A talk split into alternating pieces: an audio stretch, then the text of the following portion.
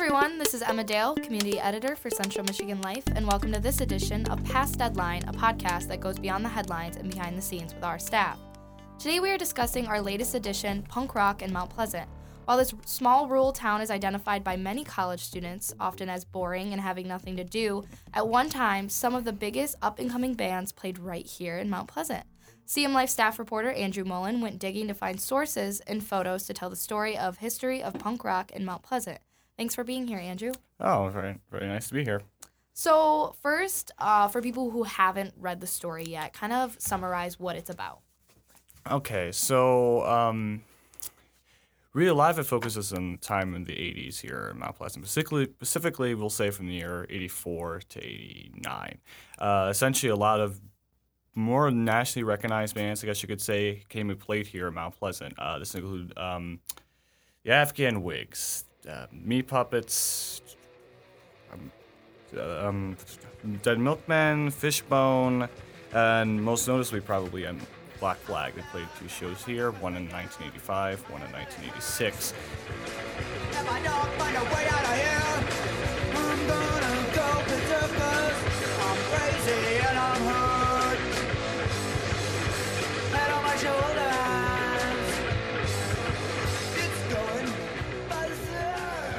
And which is pretty crazy because you know they were, especially at that time, they were pretty well known, especially you know across the nation, and you know, Men Rounds had a reputation of being this crazy dude who would just do these animalistic performances, and so to have have him come in that you know tiny little bar there was just would have been just a crazy thing for all those people. And um, again, we're talking about uh, Tom's Foolery in particular. Well, he's what it was known as at the time. Nowadays, it's known as Rubbles, which um, uh, still exists in Mount Pleasant today. I'm sure a lot of people may have seen it if they go downtown. So, So, um, tell me about how you came upon this information um, and what you found when you did. well, I think it's important to say first that it wasn't me who came up with the idea of the story. Uh, Dave Clark here, you know, director of uh, student publications. Yeah, he's the one who was like, "Hey, uh, I see you wearing a lot of you know uh, punk clothing. You know, I got the. yeah, everyone knows I wear like the giant, you know, the punk vest with all the patches and the studs and everything on the shoulders. He was like, you know, Black Flag played here once. I was like, really? He's like, yeah. Maybe you should do a story on that. I'm like, eh, why not? So um, the the anyway, I did my research and I came across all this information, like what bands played here, you know, where did this happen, the years and everything. Most of that was looking back through um, the catalog of old CM Life articles. Um, usually, I had the um, was it the Clarke Library? Yep. That's Clark what all, Historical yeah, that's where it is. So I had that database, and I would literally just search Black Flag. I searched, you know, Fishbones, the main names you reference. Then usually what I did was I went through my entire music library. I took out any bands that are vaguely punk, vaguely alternative music, and I just searched each name in that thing there, and it took me about five hours to do that. So just to get a, like a good list going, it's like okay, these guys played here, these guys played here.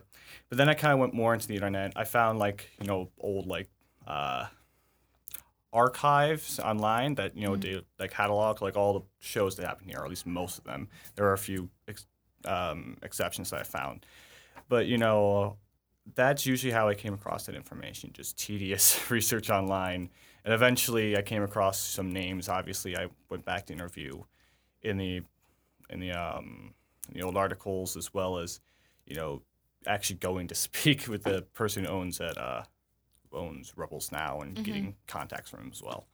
Yeah, so I mean, you talked to a lot of people for your story. Oh, yeah. So, um, what was the most interesting or surprising thing um, that you learned upon um, researching and interviewing sources? Well, uh, for me, uh, it's actually not even in the main story. It's actually a sidebar. I know we haven't posted those yet, but um, so there was a band back in uh, from 1978 to 1980 that um, existed here in Mount Pleasant called All Night Movies. They were this kind of weird avant-garde rock band. Uh, the most the weirdest thing about them, the, the guy I interviewed, uh, his name is Lon Deal. I think that's how pro- pronounce his last name. I'm hope I'm not butchering that. Uh, he would take suitcases and he would break glass into them, and that's how he they would make music. Yeah, I don't. Interesting. yeah, I was like, okay, sure, why not? Um, yeah, he said I probably should have worn protective gear when I did that. He didn't, so. But anyways, so yeah, that's that's how that's how kind of weird they were. They made this just bizarre music. Uh, they performed live a couple times. I think they even before performed live at Tom's Foolery in 1980, I think. And um, they released a couple, you know, mixtapes, you know, single from here and there, and then they kind of broke up that that year, 1980. So this seemingly kind of nothing band that you know you wouldn't think you know accomplished much. They actually did accomplish something very, very cool. Uh, they, it's important to know at the time that obviously there was no internet, so there were these things called fanzines. They're kind of like self fan made, you know, independent magazines about you know particular pop culture things. They're very popular um, with you know underground music fans, especially since you know these this wasn't mainstream music. Obviously, with no internet, it was very hard to come across that. So these were like the main sources of finding new kinds of these music, and these would be traded off all across you know the you know the country. Uh, the guy I interviewed, Lon Teal, he had his own fanzine called Smarm, and I'm sure he included his band there at some point. He would send send you know samples of their music, along with the fanzines around the country. Well, eventually, this got to um, a particular fanzine in um, Seattle known as Sub Pop, which, if any music fan knows, would later turn into uh, the very successful alternative rock uh, label that you know hosted bands like Mudhoney and Soundgarden and Nirvana, and really influenced you know the grunge music that would come afterwards. So that single ended up getting, I think it was called Slaughterhouse. Yeah, it was called Slaughterhouse. Uh, ended up making it to the hands of the guy who ran Sub Pop at the time, and he put it on a compilation called Sub Pop Five, along with the fifth edition of Sub Pop. That's interesting because that was the very first Sub Pop release uh, ever, like under that label. Like, like Wow. I mean, e- even though at the time it wasn't really a label, yeah, it was just kind of like a fanzine. But if you want to go for the very first Sub Pop release, this little band from Mount Pleasant, Michigan, and ended up going, making it all the way to Seattle, and got on that first release. Wow. Um, so just so listeners know, um, I know Rubbles now um, still has bands play um, and things like that. Yeah. So what was the transition like from um, Tom's Foolery to Rubbles, and how did that um, Yes. happen?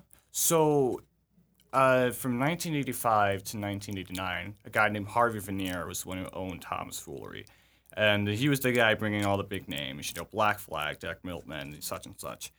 And he, the way, the way he described it to me, I don't think it went in depth in the article, but the way he put it to me was, well, you see, he wasn't booking mainstream bands. And obviously, mainstream makes money. It's underground stuff, you know, sometimes you have struggled struggled to do that with, and that's essentially why he closed. It's like I couldn't afford it anymore. I loved mm-hmm. what I was doing, but I simply just could not make money making un- with underground music, booking it and such.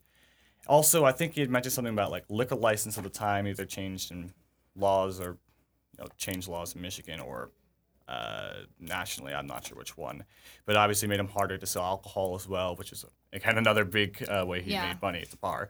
So that really motivated him. Just like you know what, I just can't do this anymore. So in 1989, he sold it to a guy named Tom Manelli. Uh, foolery people were not very happy about that because a he changed the name to Rubbles, and he kind of took down all the graffiti they had on there and all the art they had written on the walls. He kind of painted it white. He kind of got cleaned up the bathrooms. He kind of you know changed a lot of things they didn't like. And then he started booking a lot of uh, more I guess cover bands, more traditional, you know rock bands and you know southern rock bands. I think even his band, uh, Tom's band, played there for the first few years. And people were just like, "What is this?" Just, a lot of people were like, "Just what is this? We Yeah. don't want this." Um, so yeah, that was kind of what the transition was. Uh, but eventually, he did start. Tom Manelli, he did start booking more, you know, alternative based bands. You know, obviously, he wasn't bringing in the big names like he was, like uh, Harvey Veneer was, though. So if um, students or community members in Mount Pleasant now would want to go to um, Rubbles, what kind of um, like bands would they find there? What kind of genre? Um, I, well, again, uh, it's, it's very also very important to mention that, well, even during the time of the Foolery, it wasn't uh, exclusively a punk bar. Like hell, even Tom's Foolery had a guy named Matt Guitar Murphy, who was the guitar player for the Blues Brothers. He came in there and played, which was really cool. Um, but you know that that was kind of the focus for them, bringing that less mainstream music in. And again, you're not going to get any big names here even today, but um, usually you you'll find a much wider range of genres though. You'll have, you know, they they'll have like acoustic nights if I remember correctly. They'll have um, you know, rock bands, so punk bands they'll have southern rock bands, and maybe even a country band from now and then. So, because that's the kind of music that you know Nelly Reed likes putting on. Yeah, and so um, I know you're a huge punk rock fan. Um, so what would other major punk rock fans um, find coolest about um, this story or um, any of the interesting facts you found out? Well, probably just Black Flag playing there to begin with. I mean, you wouldn't. I mean, maybe, maybe they would have thought they would have played here at the university. Although then again, I don't know if they would. The university would have even wanted to uh, book, you know, a really aggressive punk show like you know Black Black did put on, but especially they would have never thought that if, even if you've been in there, you know that it's not a big place. I think they said the capacity. I got varying numbers for the capacity there. It, it's we're gonna say it hangs around 100.